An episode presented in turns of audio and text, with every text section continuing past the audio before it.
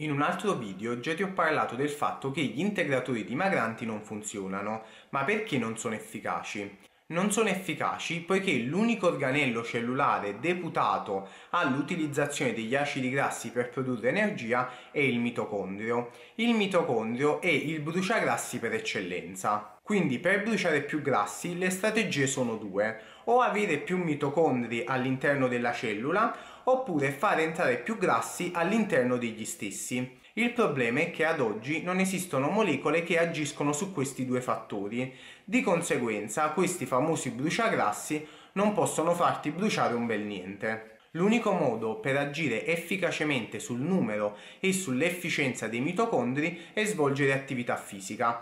Quest'ultima è alla portata di tutti ed ha un costo relativamente basso.